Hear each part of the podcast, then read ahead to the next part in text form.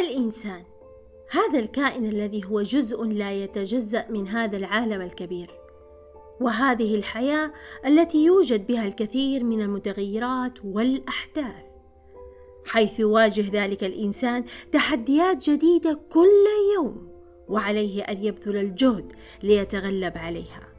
ووجب عليه أيضا أن يكون يقظا ليتفادى هذه التحديات.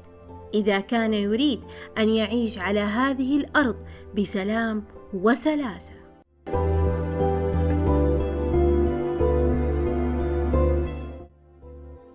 أسعد الله صباحكم ومساءكم بكل خير. وأهلا بكم في حلقة جديدة من حلقات بودكاست بلورة معكم الآن المدربة رانيا سابق. حلقتنا اليوم بعنوان تحديات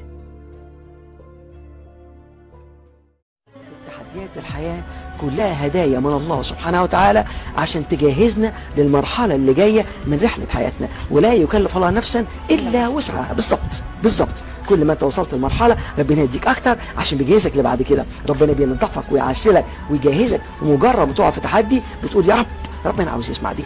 وتنزل البركة وتعم الرحمة وتتغسل الذنوب وربنا يفتح عليك. فتصبر الصابرين بيتحاسبوا من دول. أغمض عينك وتخيل أنه في يوم من الأيام استيقظت في الصباح فوجدت في بريدك الإلكتروني رسالة تقول أن عليك العمل خلال عطلة الأسبوع. وأنت قد خططت للقاء أصدقائك بعد انقطاع دام شهرا كاملا. وبعدها توجهت إلى الثلاجة لتحضر وجبة البيض التي تحبها. فتجد أن البيض قد انتهى فتضطر إلى الذهاب إلى السوق. لكن جميع ثيابك متسخة لأنك نسيت أن تصلح الغسالة ماذا سيكون شعورك في هذه الحالة؟ وما هي ردة فعلك لما حدث لك؟ أنا أعلم يا صديقي ماذا سيكون ستشعر بالغضب والحزن لما حدث لك رغم أن هذا الإزعاج الذي حدث في يومك يكون بسيط للغاية إلا أنها القشة الأخيرة التي قسمت ظهر البعير حيث أن يومك سار في المسار الخطأ ومع ذلك لا تكون هناك مشكلة حقيقية في هذا التحدي. ولكن أنت قمت بتبني لحظة الإزعاج منذ البداية. فتطورت وأصبح لديك تلك النظرة السلبية. ونظرت إلى كل الأمور والأحداث التي حدثت في يومك أنها مشكلة. الحياة ستواجه الكثير من التحديات. العديد من لحظات الشدائد. سيكون هناك الكثير من النجاحات وبعض الإخفاقات أيضا. تلك اللحظات الصعبة ستقوي شخصيتك وتبني استقامتك وتصبح علامات جمالك ونقاط قوتك.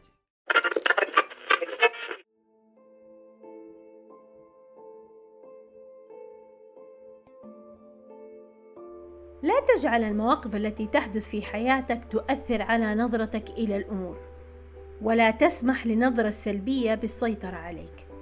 وحاول على الأقل أن تركز طاقتك على التحدي الحقيقي في حياتك وعندها تستطيع أن تتجاهل كل المضايقات البسيطة التي توجد في يومك.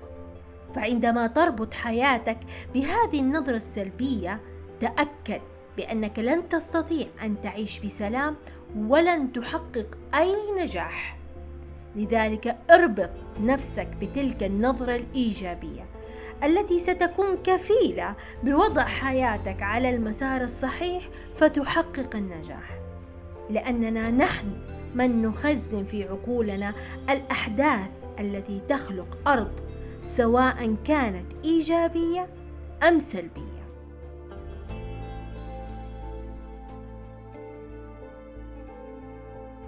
لماذا لا تستخدم خيالك وتتخيل أنك شخص قادر على أن تتجاوز جميع المشاكل في حياتك؟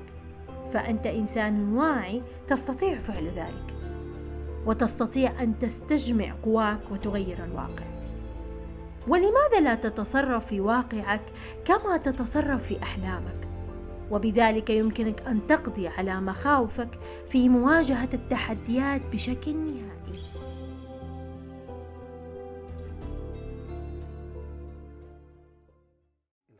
له قوة غريبة على عقل الإنسان قوة عجيبة. فلو أنت تخيلاتك سلبية هتبرمج عقلك بطريقة سلبية وهتبقى تصرفاتك ومشاعرك سلبية. ولو أنت تخيلت بطريقة إيجابية هتبرمج عقلك بطريقة وصور ذهنية إيجابية فتبقى مشاعرك إيجابية ويبقى سلوكك إيجابي. الخيال مفعوله كالسحر على قلب صاحبه. وقوته رهيبة تؤثر على قلب وعقل وجسد الإنسان. فبالخيال نستطيع أن نعيش المحال إن أردنا إصلاح الحال.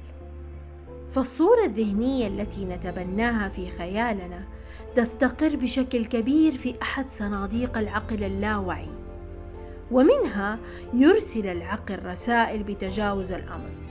ثم تعيش السادنة المعطيات التي توجد أمامنا. لا يمكن أن نغير الماضي. مستحيل! متى ما مضى اليوم سجل لا يغير. لكننا نستطيع أن نتعلم من الماضي. إذا أردنا أن نحيا بذكريات الماضي ونمسك العود ونغني على أوتار الماضي سنبقى في سجن الماضي ولن نحيا للمستقبل. أطوي الصفحة. صفحة الماضي أطويها. لكن لا تنسى الدرس.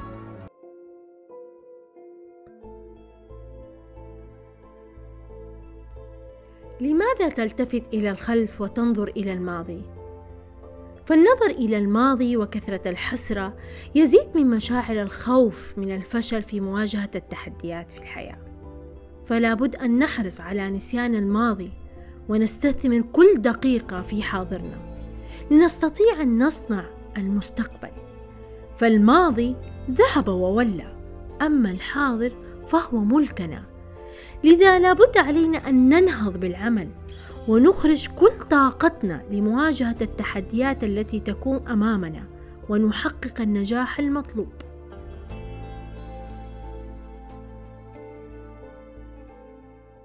كثير من المخاوف اللي انت تخاف منها أساسا ما لها أي منطق وغير واقعية. وانت تعرف هذا الشيء. كثير من المخاوف كانت نتيجة تجارب مخزنة في الجهاز العاطفي في عقلك. كثير من المخاوف تحتاج منك فقط تحرر وتجاهل ومواجهة بالتدريج. مع الوقت صدقني راح تذوب هذه المخاوف كما يذوب الثلج تماما.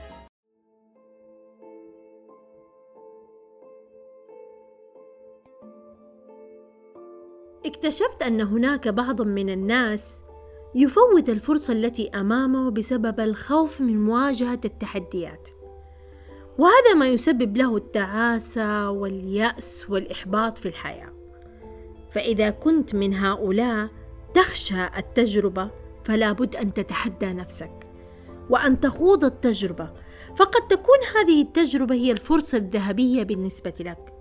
وأيضا قد تكون الطريق السليم لتحقيق النجاح في حياتك. لذا لابد من المواجهة والتحدي ولا تفوت الفرصة التي تكون أمامك. هل تعرف ما الذي يدفع الناس إلى الشعور بالإحباط في الأوقات الصعبة؟ بالنسبة لي الإجابة على هذا السؤال يكون في التحديات والصعوبات وكيفية التغلب عليها.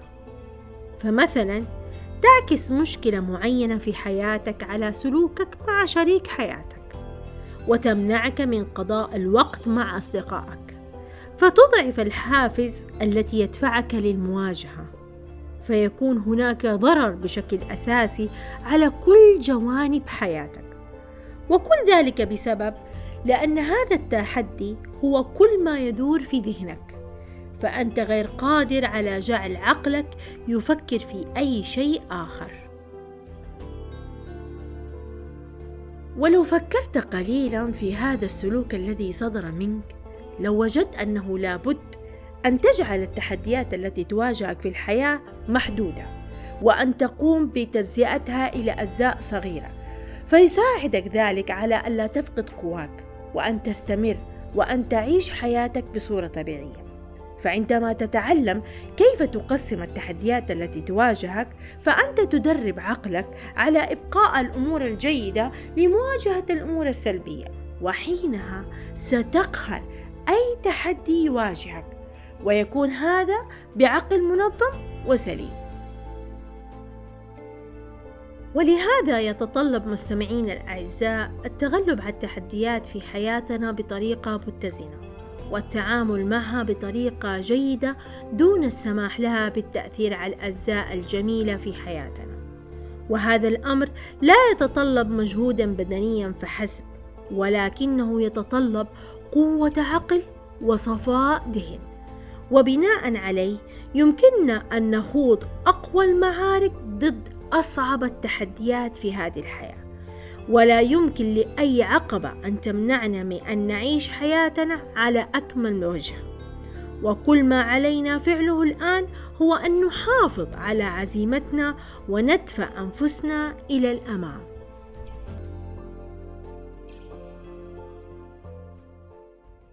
أربع حاجات تحتاجهم عشان تقدر تواجه تحديات الحياة وتنجح فيها. رقم واحد الشجاعة والشجاعة مش معناها أن عندك القوة على الاستمرار لكن معناها عندك القدرة على الاستمرار وإنت ما عندكش قوة. فالشجاعة هي نصف المعركة وهي الفضيلة الأولى والمهمة في كل محارب حقيقي. اثنين المثابرة والمثابرة معناها أنك تفشل عشرين مرة لكن تنجح المرة الواحد وعشرين. ثلاثة الأمانة والأمانة هي الفصل الأول في كتاب رحلة النجاح في الحياة وهي المحطة الأولى والشهيرة والأهم في رحلة التميز والتأثير والكرامة أيضا في الحياة. أربعة الصلاة مع الشكر. صلي لربنا لأن ربنا مش بس شايف أنت فين لكن كمان شايف ممكن تكون فين وهو الوحيد اللي يقدر يمسك إيدك ويوصلك لهناك. أشكر عشان الشكر يكشف حالة قلبك. إذا كنت راضي أو متذمر أوعى تنسى تصلي النهاردة لأن ببساطة ربنا ما نسيش صحيك من النوم النهارده.